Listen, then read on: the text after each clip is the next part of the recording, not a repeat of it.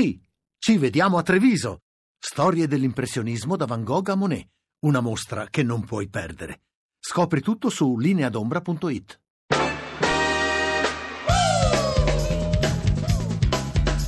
L'Italia che va.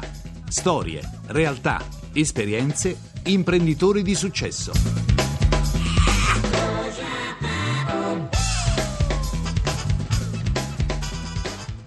Bentornati all'ascolto dell'Italia che va, storie, realtà, esperienze, imprenditori di successo. Daniel della Seta al microfono con voi, da poco trascorse le 7.25 qui su GR Parlamento, una puntata quest'oggi dedicata al mondo della moda e anche al tessile potremmo dire con delle vicende d'impresa, un calzaturificio dedicato però ai bambini. E poi ancora la conceria, nell'esperienza in Toscana, nel Pisano, con una realtà che ha investito in tecnologie portando la pelle e il distretto della pelle pisana al di fuori dei confini nazionali. E poi protagonista sarà la camiceria italiana, unita all'estero, alla creatività, all'attenzione ai dettagli che fanno del Made in Italy un elemento tanto ricercato soprattutto all'estero. E in chiusura la seta, la seta come elemento circolare dell'economia, come ritorno anche ad un prodotto di grande pregio unito al filo d'oro e così filo d'oro e filo di seta costituiscono l'elemento portante di un progetto che ha portato la regione Veneto agli onori della cronaca per eh, una storia che vi racconteremo grazie ad un'azienda che ha unito quanto di meglio offre il territorio in quel distretto, orificeria e seta. SMS, SMS, SMS, urgente Davia Vi ricordiamo i nostri contatti, scriveteci italia che va chiocciola rai.it è la nostra email. Potete anche entrare in contatto con noi scrivendoci un sms o anche scrivendoci tramite Facebook e tramite i social media. Ricercate quindi l'Italia che va su Facebook e poi potrete scaricare le puntate dell'Italia che va dal sito www.litaliacheva.rai.it e www.grparlamento.rai.it È il portaviscar del tennis, e il parlava de perle. Parliamo di calzature, di un settore davvero strategico per il Made in Italy, ma in questo caso ancora più di nicchia, perché, questo è, perché parliamo di calzature indirizzate ai bambini, una realtà questa con un fatturato tra i 6 e i 7 milioni di euro, un marchio nato nel 1968 da un progetto ambizioso, audace, che vide il suo fondatore raccogliere l'eredità di un territorio ad altissima vocazione calzaturiera. E infatti eh, con genuino pragmatismo con tenacia e responsabilità, coraggio e lungimiranza, Franco riuscì come pioniere a realizzare un sogno imprenditoriale con un approccio davvero innovativo nel settore della calzatura. Tutto si nutre della manifattura artigiana, si mescola alla ricercatezza dei dettagli, allo studio qualitativo dei materiali. Ci vuole anche personalità, non soltanto nel guidare l'azienda, ma anche nel proporla su mercati diversi e instillare anche negli stessi eh, lavoratori un'etica morale applicata al mondo della produzione e del business. Tutto ciò è stato il grande eh, merito di Franco, il quale eh, purtroppo per una disgrazia ha perso la vita nel 1997 e l'azienda, ereditata dai figli, pur privata del suo leader, ha proseguito la sua attività con una attenta convinzione al progetto paterno fino a che nel 2003 la leadership aziendale è stata presa in carico da un manager che ha conseguito la direzione della realtà e ha portato un bagaglio di esperienze altrettanto valido tenendo presente però tutto quello spirito creativo e brillante che si è sposato con il pragmatismo del suo fondatore. È con noi proprio Tonino Ciannavei, che è il manager che dal 2003 guida questa realtà. Ben trovato. Ben trovato a lei. Abbiamo raccontato a grandi linee la storia di questa realtà oramai di cin- quasi 50 anni, sono 48 anni di vita. L'impronta è fortemente artigianale, la ricerca della qualità, l'eccellenza del prodotto finale, ma in particolare qui allora il Made in Italy si esprime in che cosa? Nello scrupolo, nell'attenzione, nell'analisi di ogni singola fase della produzione? Quando io entrai in questa bellissima storia mi accorsi subito che, che questa era la storia di un'azienda eh, con dietro un titolare che aveva fatto del, dei materiali e dei colori eh, diciamo la, la, sua forza eh, la sua marca la sua cifra sì, si sì, dice no? Sì. noi siamo stati bravi a eh, diciamo, continuare un po' quella che che, stata, che, era stata la, la, storia di questa azienda, cioè noi abbiamo continuato a, a scegliere fra i materiali più importanti, eh, siamo sempre stati alla ricerca di abbinamenti molto particolari, siamo sempre alla ricerca di novità nei, nei, nei prodotti, nei materiali e, e nelle Com'è questa nicchia dell'infanzia dei, per i bambini? Diversa da quella degli adulti? Ma sì, io direi di sì perché comunque questo è un settore che purtroppo da tantissimi anni è, è in crisi. Lei eh, consideri che, che, questo è un settore che negli ultimi dieci anni ha perso eh, più, più, del doppio di, de, del suo fatturato. È un settore in cui purtroppo ehm, è iniziato a far da padrone il, un po' la mamma giovane che non va più tanto dietro alla qualità, io dico purtroppo. Quindi personalità, come dicevo prima, non solo nella conduzione dell'azienda, ma anche nel prodotto che è il risultato di una maniacale, meticolosa selezione di colori, come lei accennava, materiali che devono però rispettare canoni qualitativi e protocolli di conformità ispirati ai valori del benessere e della comodità, oltre che la tendenza della Devono moda. anche essere funzionali, queste scarpine a noi abbiamo imparato a farle sempre molto funzionali perché all'estero ci richiedono una scarpa che, che è abbastanza resistente, con, con, dei puntalini sempre a difesa della libertà del bambino, diciamo, no? perché comunque il bambino deve poter esprimersi giocando, eccetera, eccetera. Quindi noi facciamo delle scarpe molto resistenti. Qualche volta eh, sul mercato nazionale questa cosa è meno apprezzata ed è per questo che insomma, il nostro fatturato, quasi la totalità del nostro fatturato viene fatto all'estero. All'estero e a lei la dipingono come uno spirito cosmopolita con eh, ostinata brillantezza, curiosità e capace di mettere l'esperienza maturata negli anni che lei ha speso negli Stati Uniti, anche con questa nuova sfida imprenditoriale.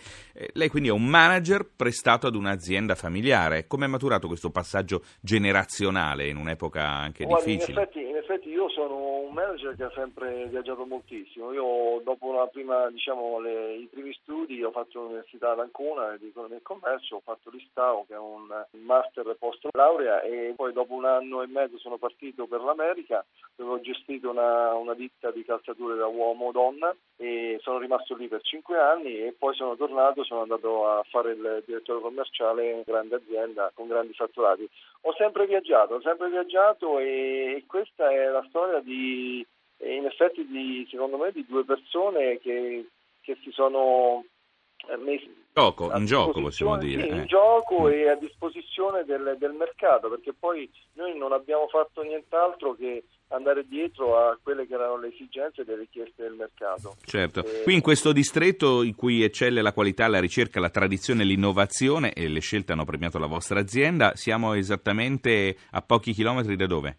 Eh, noi siamo a pochi chilometri dal, da, da, Civitanova, tra Civitanova e Macerata, mm, qui noi, quindi... dove siamo noi siamo a Morrovalle, mm. eh, però la zona tipica del bambino è qui vicino a noi che è Monturano. Cioè è fiducioso però sicuramente per il futuro. Sono, sono fiducioso, Mi... sono fiducioso perché comunque noi continuiamo a fare eh, con impegno il nostro lavoro cercando di... Eh, cioè di soddisfare il cliente. Eh sì, cercando Cianavei, mi dica una cosa, questo è un distretto della calzatura, è stato interessato in questi giorni anche dalle scosse sismiche? Ma certo stati interessati, non ha, non ha, provocato danni, questo diciamo, è l'aspetto positivo. Però avete sentito e forte il terremoto? Abbiamo sentito forte il terremoto e ci ha fatto tremare, oltre alla paura della eh, ci, credo. economica anche questo ci ha fatto tremare. Ma c'è qualche eh, azienda che ha dovuto interrompere la produzione che lei che abbia sentito? Io, guardi, che sappia io no, mm. non, non, mi risulta. Quindi, quindi meno male, questo almeno ci solleva da, tra le tante eh, sofferenze e difficoltà la, di queste ore? La, la, crisi che stiamo incontrando in questo momento è sicuramente dovuta al fatto eh, che, che, la crisi economica sta colpendo anche i paesi che sono eh, qui intorno a noi in Europa, no? il Belgio, certo. eh, la Germania, la, la Francia, erano, questi erano paesi che fino a, fino a ieri non, non, avevano stati colpiti dalla crisi e in questo momento invece anche loro... E oggi ne hanno risentito. Allora, maestria artigiana delle confezioni unita a un approccio creativo, abbiamo detto, di un manager che ha portato innovazione, freschezza, che ha permesso anche un prodotto che in tal modo potremmo definirlo una brillante produzione made in Italy nel settore di nicchia della calzatura, espressamente per bambini. Grazie allora Tonino Cianavei per essere stato ah, con noi. Grazie a voi, è stato un onore per me. Ho un sassolino nella carpa, ai, che mi fa tanto tanto male, ai, batto il piede in su, batto in giù, batto il piede, batto il piede, mi fa tanto tanto male.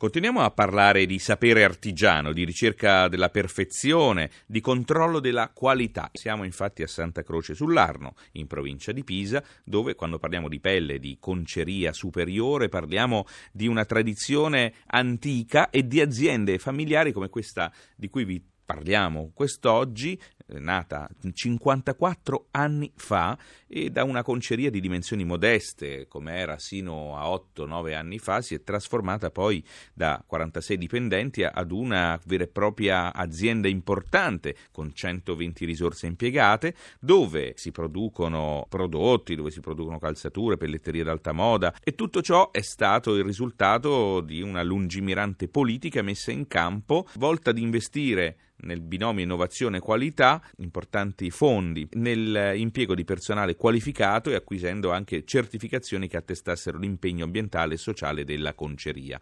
Il protagonista di questa storia è Stefano Caponi, che è l'amministratore unico e nostro ospite. Ben trovato. Ben trovato. Allora, lei ha puntato su una politica davvero lungimirante, Caponi, insieme all'informatizzazione delle linee di prodotto, ha reso efficiente l'intero sistema della conceria. In che maniera è riuscito a coniugare questa questa tradizione con le necessità anche di innovare all'interno dell'azienda in un distretto vocato poi alla lavorazione della pelle. Noi in azienda abbiamo deciso di innovare non solo innovando il processo produttivo che abbiamo, ma creando in prima persona processi nuovi, quindi di fatto creando nuove soluzioni che nel nostro settore magari non sono così sviluppate, perché l'aspetto fondamentale che ho voluto imprimere all'azienda è quello di mantenere il sapere artigianale che è proprio della nostra produzione. Certo. Non, eh, siamo industria, ma siamo prima di tutto artigiani. Artigiani che però hanno dovuto scegliere anche di fare impresa secondo le logiche dell'imprenditoria eh, moderna. Logiche necessarie per mantenersi parte attiva sul mercato, sia chiaro. Eh? Certo. Perché l'artigianità è ciò che ci consente di differenziarci in questo momento. Ed è anche la caratteristica, la cifra stilistica del Made in Italy. Esattamente, il Made in Italy. Caponi, ma innovazione tecnologica eh, vuol dire anche puntare su un team di ricerca e sviluppo, di collaborazioni esatto. con professionisti esterni. Voi avete iniziato una collaborazione con l'Università di Pisa, sì. finalizzata anche al risparmio energetico, all'ottimizzazione sì. dei processi, all'acquisizione di nuove certificazioni. Esatto. Gestire una conceria, vogliamo anche far capire ai nostri ascoltatori cosa significa da un punto di vista di impatto ambientale, di risparmio, di riciclo, di possibilità di abbattere i costi? Certo, allora diciamo che la conceria oggi non è più la conceria di un tempo. Oggi i nostri clienti, che nel caso della nostra conceria sono le primarie firme a livello mondiale, ci chiedono prima di tutto, prima ancora del prodotto, di essere eticamente corretti, a livello ambientale impeccabili.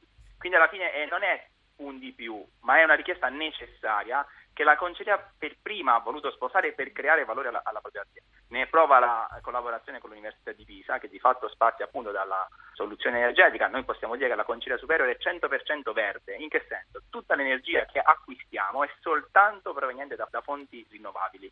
È una scelta che ha un costo, ma anche il suo vantaggio. Possiamo pregiarci di avere al nostro interno dei macchinari, mezzi di produzione, mezzi anche autovetture soltanto elettriche, che è una cosa che se lo rivediamo sulla conceria di diversi anni fa era assolutamente impensabile. Così come i processi produttivi vengono monitorati al 100% per sapere in ogni istante quali sono nostri parametri di produzione affinché non solo essere in regola con le normative, ma fare sempre meglio. Noi possiamo dire tranquillamente che non ci basta essere entro quelli che sono i risultati richiesti magari dalla normativa vigente, ma ogni giorno facciamo di meglio e cerchiamo così con questa soluzione di essere un passo avanti rispetto a quello che chiede il mercato. Certo. Perché se oggi vogliamo non solo sopravvivere, ma crescere, non basta più adattarsi a un mercato che comunque a livello mondiale è in forte espansione, nel senso è in forte evoluzione, ma bisogna quindi non rispondere ma anticipare. E il pellame realizzato nel vostro distretto esercita davvero un grande appeal nel mondo dell'alta moda. Qual, vediamo quali sono in conclusione anche i mercati di sbocco. L'Europa sicuramente con eh, Italia e, e Francia in particolare che rappresenta il bacino di vostri clienti, ma anche gli Stati Uniti. Quindi state puntando su mercati anche alternativi a quelli tradizionali? L'alta moda viene di fatto creata e sviluppata in Europa. Poi che questa alta moda venga commercializzata a livello mondiale, diciamo è un passo che viene un attimino dopo. Noi sappiamo che Santa Croce sull'Arno, che è il distretto insomma, in cui siamo dislocati, è una realtà a livello mondiale senza eguali per la qualità dei vellami che realizza. Questo fa sì che anche i nostri clienti sono i primi a livello mondiale. Noi non puntiamo tanto sulla quantità ma sulla qualità, mm-hmm. Una, scelta necessaria. L'alta moda e il lusso ha delle visioni giustamente che sono differenti rispetto al mercato di massa, con dei costi per carità anche differenti e anche delle richieste differenti. Sicuramente è noto a tutti il Made in Italy, così come anche possono essere brand francesi, che magari poi comunque il nome è francese ma con produzioni che sono italiane perché la mm, nostra mm, c'è quindi una fusione in tutto questo. Esattamente. E poi mm. ovviamente il mercato finale quindi l'articolo finale quello che va diciamo nella vetrina è presente in tutto il mondo. Certo. e questo poi segue un po' le logiche diciamo un attimino extra del nostro settore. C'era il momento in cui tirava di più la Russia la Cina gli Stati Uniti. Noi siamo aperti ad ogni soluzione nel senso che di fatto a livello mondo ci sono sempre nuovi mercati, così come è fisiologico che ci siano anche mercati che tirano meno. Però a noi è fondamentale che il prodotto sia quel qualcosa che all'estero sia inimitabile, quel qualcosa per il quale anche... Unico, percepito e veramente straordinario per qualità. Che fatturato avete raggiunto? Noi abbiamo diciamo, volumi importanti, superiamo i 50 milioni di euro, uh-huh. l'ultimo bilancio abbiamo avuto anche dei massimi attorno ai 73 milioni di euro. Sì. È un'azienda che ha voglia ancora di crescere, di andare avanti. E anche una so. strategia e una politica eh, imprenditoriale che premi come quella che lei ha messo in campo con grande lungimiranza. Io la ringrazio per la sua testimonianza e i migliori in bocca al lupo a, a lei, Stefano Caponi. E dalla pelle al cuore che devo ritornare parole senza farti male e dalla pelle al cuore.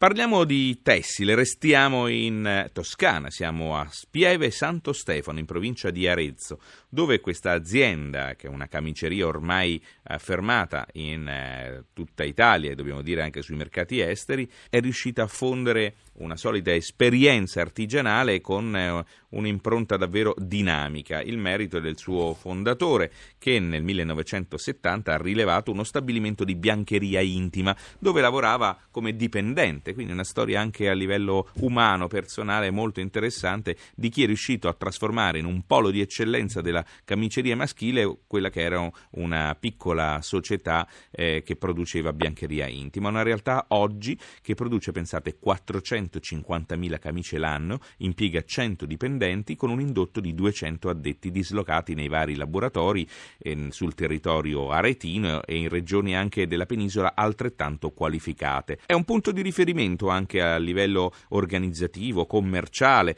perché la strategia si è rivelata davvero vincente e ha proiettato questo marchio nell'Olimpo delle aziende di spicco del settore, potremmo dire in pole position sugli scaffali. E tutto ciò è stato anche merito di un passaggio generazionale che ha visto da un lato i figli di Alessandro, quindi Claudia, che si occupa del commerciale, Paolo, che segue i rapporti con i fornitori, e poi anche i nipoti, i figli del fratello di Alessandro, Adriano, Andrea e Annalisa. Ma il passaggio generazionale si compie anche grazie all'apporto di manager illuminati, come quello che andiamo noi a intervistare proprio in questo momento, Andrea Gobbi, che è il direttore generale della realtà. Ben trovato. Ben trovato a lei. Allora, voi siete riusciti in un passaggio generazionale davvero felice a portare l'esperienza della famiglia accanto alla managerialità più sana e quindi si dice che le porte siano aperte sempre ai contributi esterni, è un eh, segnale questo di grande intelligenza da parte della proprietà, Gobbi. Sì, è un segnale di forte intelligenza perché per affrontare cosa... le sfide del mercato con un assetto organizzativo più manageriale poi. Sì, perché abbiamo affrontato il mercato sia a livello organizzativo e manageriale, sia a livello anche industriale e artigianale, perché quello che ha dato l'artigianità del prodotto è fondamentale per il nostro lavoro. E oggi in sostanza voi puntate su mercati che travalichino anche i confini nazionali, un giro di affari di 18 milioni di euro, il 30% rappresentati da un'etichetta omonima e il 70% dalle produzioni in conto terzi di cui voi voi vi occupate in prima persona, quindi i mercati di riferimento e l'offerta si completa attraverso quale tipo di approccio e strategia? Allora, i nostri mercati sono aperti in tutto il mondo, siamo molto presenti in Corea, negli Stati Uniti, in Canada, siamo presenti in tutta Europa con il nostro marchio. E poi tutti i grandi marchi che vogliono il Made in Italy reale, il vero Made in Italy, sono qui con noi e questo ci aiuta molto nell'indotto che ha parlato prima lei su tutto il territorio nazionale che va dalla Puglia in su. E che cosa significa avere questo indotto? Microlaboratori, piccole realtà che lavorano per voi? Sì, sono microlaboratori, ma non solo microlaboratori, perché anche, anche, laboratori che hanno anche 30, 40, 50 dipendenti. E noi abbiamo anche una forza fondamentale che ci aiuta molto, che noi facciamo il su misura e facciamo tantissimi capi di su misura all'interno della nostra azienda. Mm-hmm. Tutte le 100 dipendenti all'interno della nostra azienda per l'80% sono dedicate al su misura Made in Italy.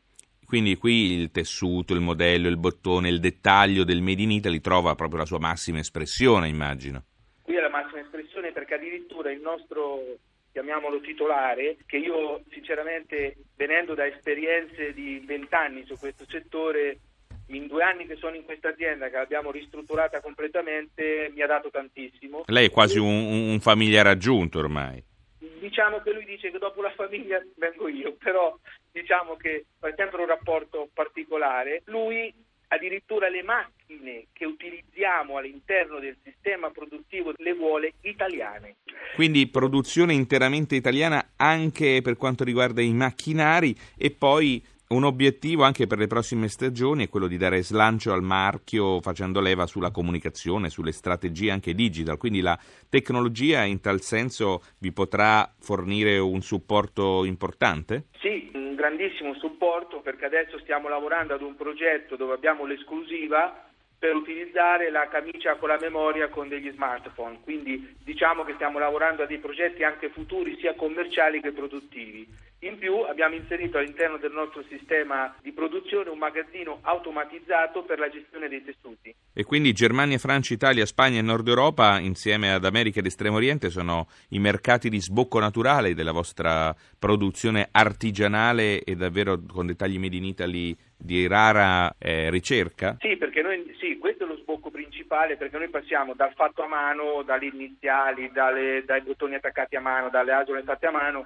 ed è questo il Made in Italy in cui abbiamo puntato e stiamo puntando ci dà gli sbocchi all'estero. Perché per quanti tutti ne dicono quello che contraddistingue il Made in Italy uno sono le vestibilità e lo stile italiano cioè il collo, la camicia che uno indossa, ad esempio un piccolo particolare tecnico che la nostra camicia ha la manica, detta in germino tecnico, spostata, che significa indossarla come una giacca. È un dettaglio che quindi caratterizza anche chi ricerca un particolare, un, è sentirsi è un qualcosa di distinto rispetto all'ordinario ed è anche la filosofia e la strategia di approccio che vi ha visto davvero imperversare sui mercati in Italia e all'estero con crescente soddisfazione. Io la ringrazio molto Andrea Gobbi per la sua testimonianza. Io la ringrazio tantissimo e volevo chiudere con una frase che il nostro titolare dice sempre, la camicia più bella sarà la prossima. Eh certo, come il prossimo viaggio, quello che ancora non è stato compiuto. Perché no, magari veniamo a trovarla a Pieve Santo Stefano in provincia di Arezzo.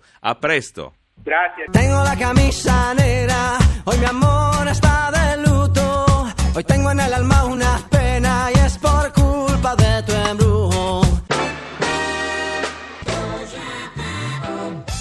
Siamo in Veneto per parlare di una storia di azienda davvero preziosa. Parleremo infatti di oreficeria e seta. È terra questa, siamo a Nove, famosa per le ceramiche, ma parliamo di un laboratorio invece oggi di orafo davvero sui generis, dove la creazione di gioielli di ineguagliabile ricchezza compositiva è il frutto del design originale italiano, del talento che eh, ormai è frutto di 25 anni di esperienza, della passione, della competenza, dell'abilità manuale dei nostri artigiani. È il distretto Orafo Argentiero di Vicenza, questo anche se leggermente più distante dal centro pulsante che tutti conoscono e l'attenzione da parte di questi artigiani è quella di aver creato delle creazioni originali, un qualche cosa che è davvero unico nel made in Italy artigianale nella rifeceria, sfere d'oro incise conosciute nel settore come doriche e qui è la, veramente la sicurezza di aver creato qualche cosa di unico, di made in Italy in tutto e per tutto, come ci può confermare anche il titolare di questa realtà, Gian Pietro Zonta, che è con noi collegato. Ben trovato, Zonta. Ben trovati a tutti voi. Allora, sicurezza abbiamo detto nel creare un qualcosa immune al passare del tempo e interamente made in Italy, è così? Eh, assolutamente, la nostra azienda, eh, come ha detto lei, è nata molti anni fa e da subito abbiamo cercato di capire cosa serviva nel mercato globale. Eh, servivano prodotti originali, prodotti ad alto contenuto, ad alto valore, eh, naturalmente stiamo parlando di eh, prodotti di una nicchia di mercato in cui è preponderante il saper fare, il valore artigianale. Uh-huh. Eh, tutto questo ci ha permesso nel corso degli anni di creare degli oggetti che noi vendiamo eh, al 95% in più di 20 paesi al mondo. Per un fatturato di 17 milioni di euro complessivi, in cui la parte però relativa alla manifattura e non alla materia prima porta a un risultato di 2 milioni e mezzo di euro complessivi. Mi consentirà la battuta, la vostra è davvero un'azienda dedicata alla rinascita della via della seta. Allora non è per fare facile umorismo, visto il mio cognome comune, ma gioielli in seta e oro, materiali dalle grandi qualità espressive. Questo progetto è stato anche premiato a livello internazionale, ma che cos'è che ha nel suo cuore, anche nella capacità di candidare anche la Regione Veneto a unico soggetto selezionato in Italia dalla Commissione europea come uno dei quattro migliori progetti di ricerca e innovazione tra tutte le candidature provenienti da tutta Europa? Da subito abbiamo puntato su quelle che sono le risorse umane quei famosi capitali che tutti noi abbiamo in azienda. Tutto questo ci ha permesso nel corso degli anni di delegare, di coinvolgere i nostri collaboratori. Tutti i collaboratori partecipano alla parte degli utili aziendali con metodo meritocratico. Tutto questo ha permesso passo passo, come dicevo prima, di delegare per cui io e mia moglie mia moglie si chiama Daniela, è la creativa dell'azienda, di essere in azienda sì, ma non operativi. Per cui noi sogniamo e il progetto della seta è, è un po' frutto di queste fondamenta che abbiamo costruito in tanti anni che ci permette di spaziare ed è stata un'idea di mia moglie. Due anni fa, poco più, si è inventata un collarino che inizialmente era in oro, eh, prodotto dalla nostra azienda e eh, cashmere e poi ha detto ma perché non mettiamo il più pregiato, il più prezioso dei filati? Cos'è? La seta. E quindi noi costruttori italiani, made in Italy, eh, chilometri zero, abbiamo detto, beh sì, se è seta deve essere seta italiana. E quindi lei ha acquistato anche una cooperativa sociale vari anni fa e da lì è diventato fornitore di bozzoli e poi a cui è seguito poi la trattura, il processo di srotolamento che dal bozzolo porta al filo lavorabile, avvolto sull'aspo, realizzato grazie a mani esperte, di un ragazzo che si è preparato addirittura in estremo oriente. E quindi il filo di seta che esce dalla filandina ha bisogno di un ulteriore passaggio che è la torcitura e questo permette insieme a più fili un filato eh, assai lavorato che viene lavorato appunto insieme all'oro, seta e oro. E alla fine il risultato che cos'è, Zonta? sono delle collane, bracciali, orecchini, un connubio perfetto eh, tra appunto seta prodotta in Italia e oro sempre lavorato nella nostra azienda. Eh, teniamo presente che questa filandina che serve per fare la trattura del filo, quindi lo svolgimento dal bozzolo al filo, è l'unica che esiste in Europa in grado di fare seta a titolo. Quindi siete gli unici a fare questo tipo di lavorazione? Eh, sì, perché questa è l'unica macchina effettivamente che esiste. Il fatto che ci sia stato questo riconoscimento a livello europeo è perché eh, poi alla fine stata, la seta è un po' la storia dell'Italia, perché è arrivata addirittura nel IX-X secolo in Sicilia, Calabria e poi per secoli e secoli, pensiamo solo alla seta nella Serenissima, eh, ha unito con questo filo di seta tutte le regioni italiane e era l'Italia fino a cento anni fa il terzo produttore di seta dopo Cina e Giappone riconosciuto, tra virgolette, eh, da questi due grossi produttori come la migliore in, al mondo come qualità.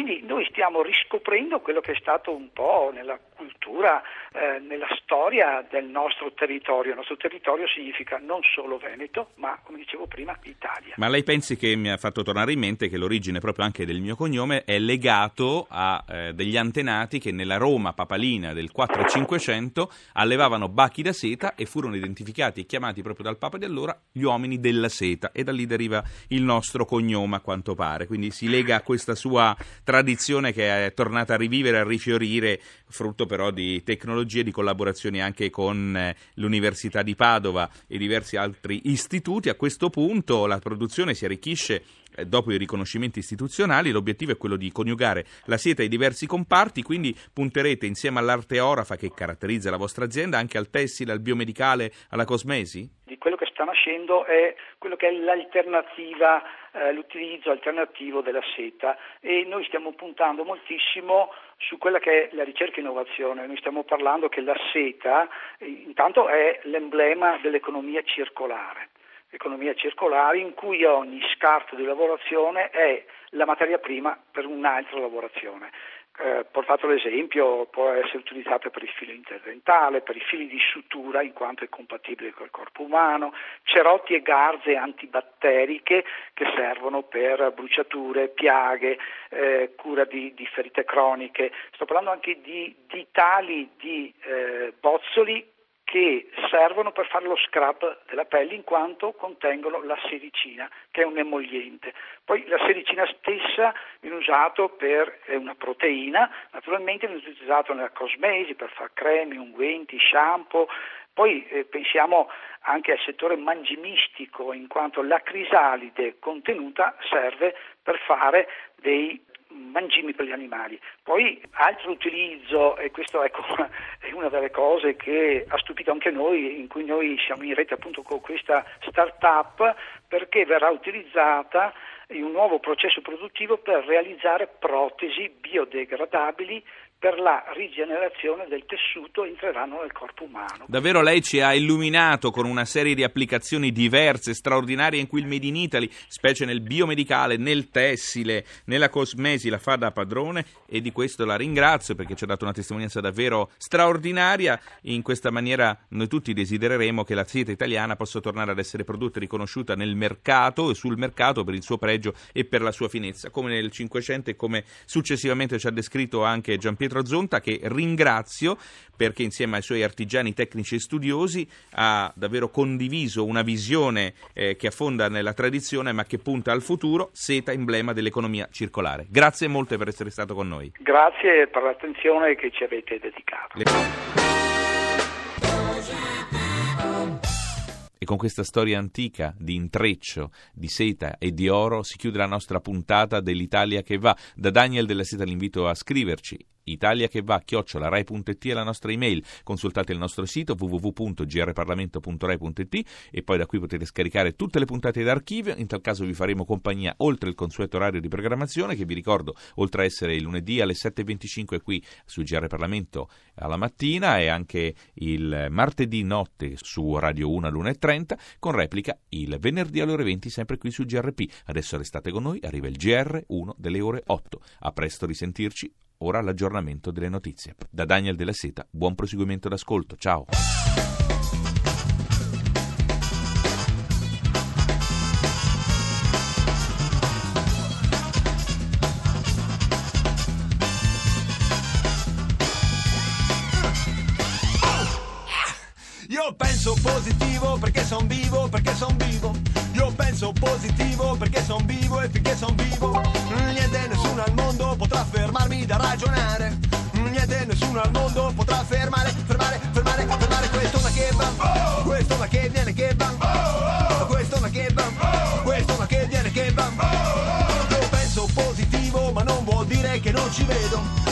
Io penso positivo in quanto credo. Non credo nelle divise né tantomeno negli abiti sacri che più di una volta furono pronti a benedir massacri. Non credo ai fraterni abbracci che si confondono con le catene. Io credo soltanto che tra il male e il bene è più forte il bene. Ah, bene, bene, bene, bene. Ah, ah. Io penso positivo perché son vivo, perché son vivo. Io penso positivo e finché son vivo? Niente nessuno al mondo potrà fermarmi da ragionare. Niente nessuno al mondo potrà fermare, fermare, fermare, fermare questo ma che va, questo ma che viene che va, questo ma che va,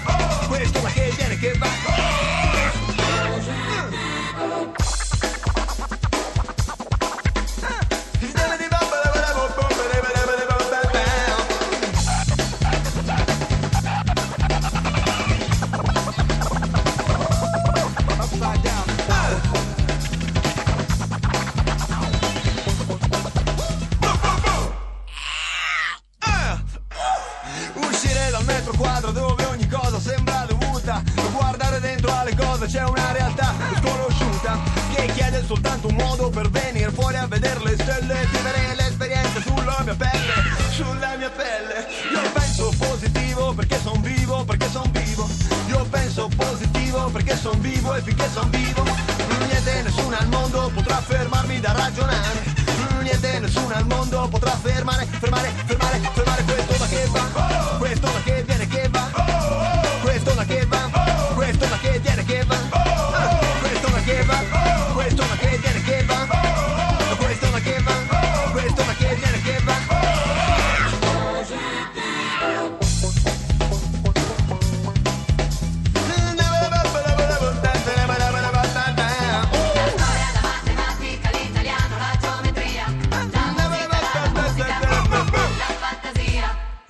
credo che a questo mondo esista solo una grande chiesa che passa da Che Guevara e arriva fino a Madre Teresa, passando da Malcolm X attraverso Gandhi e San Patrignano, arriva da un prete in periferia che va avanti nonostante il Vaticano. Io penso positivo perché son vivo, perché son vivo.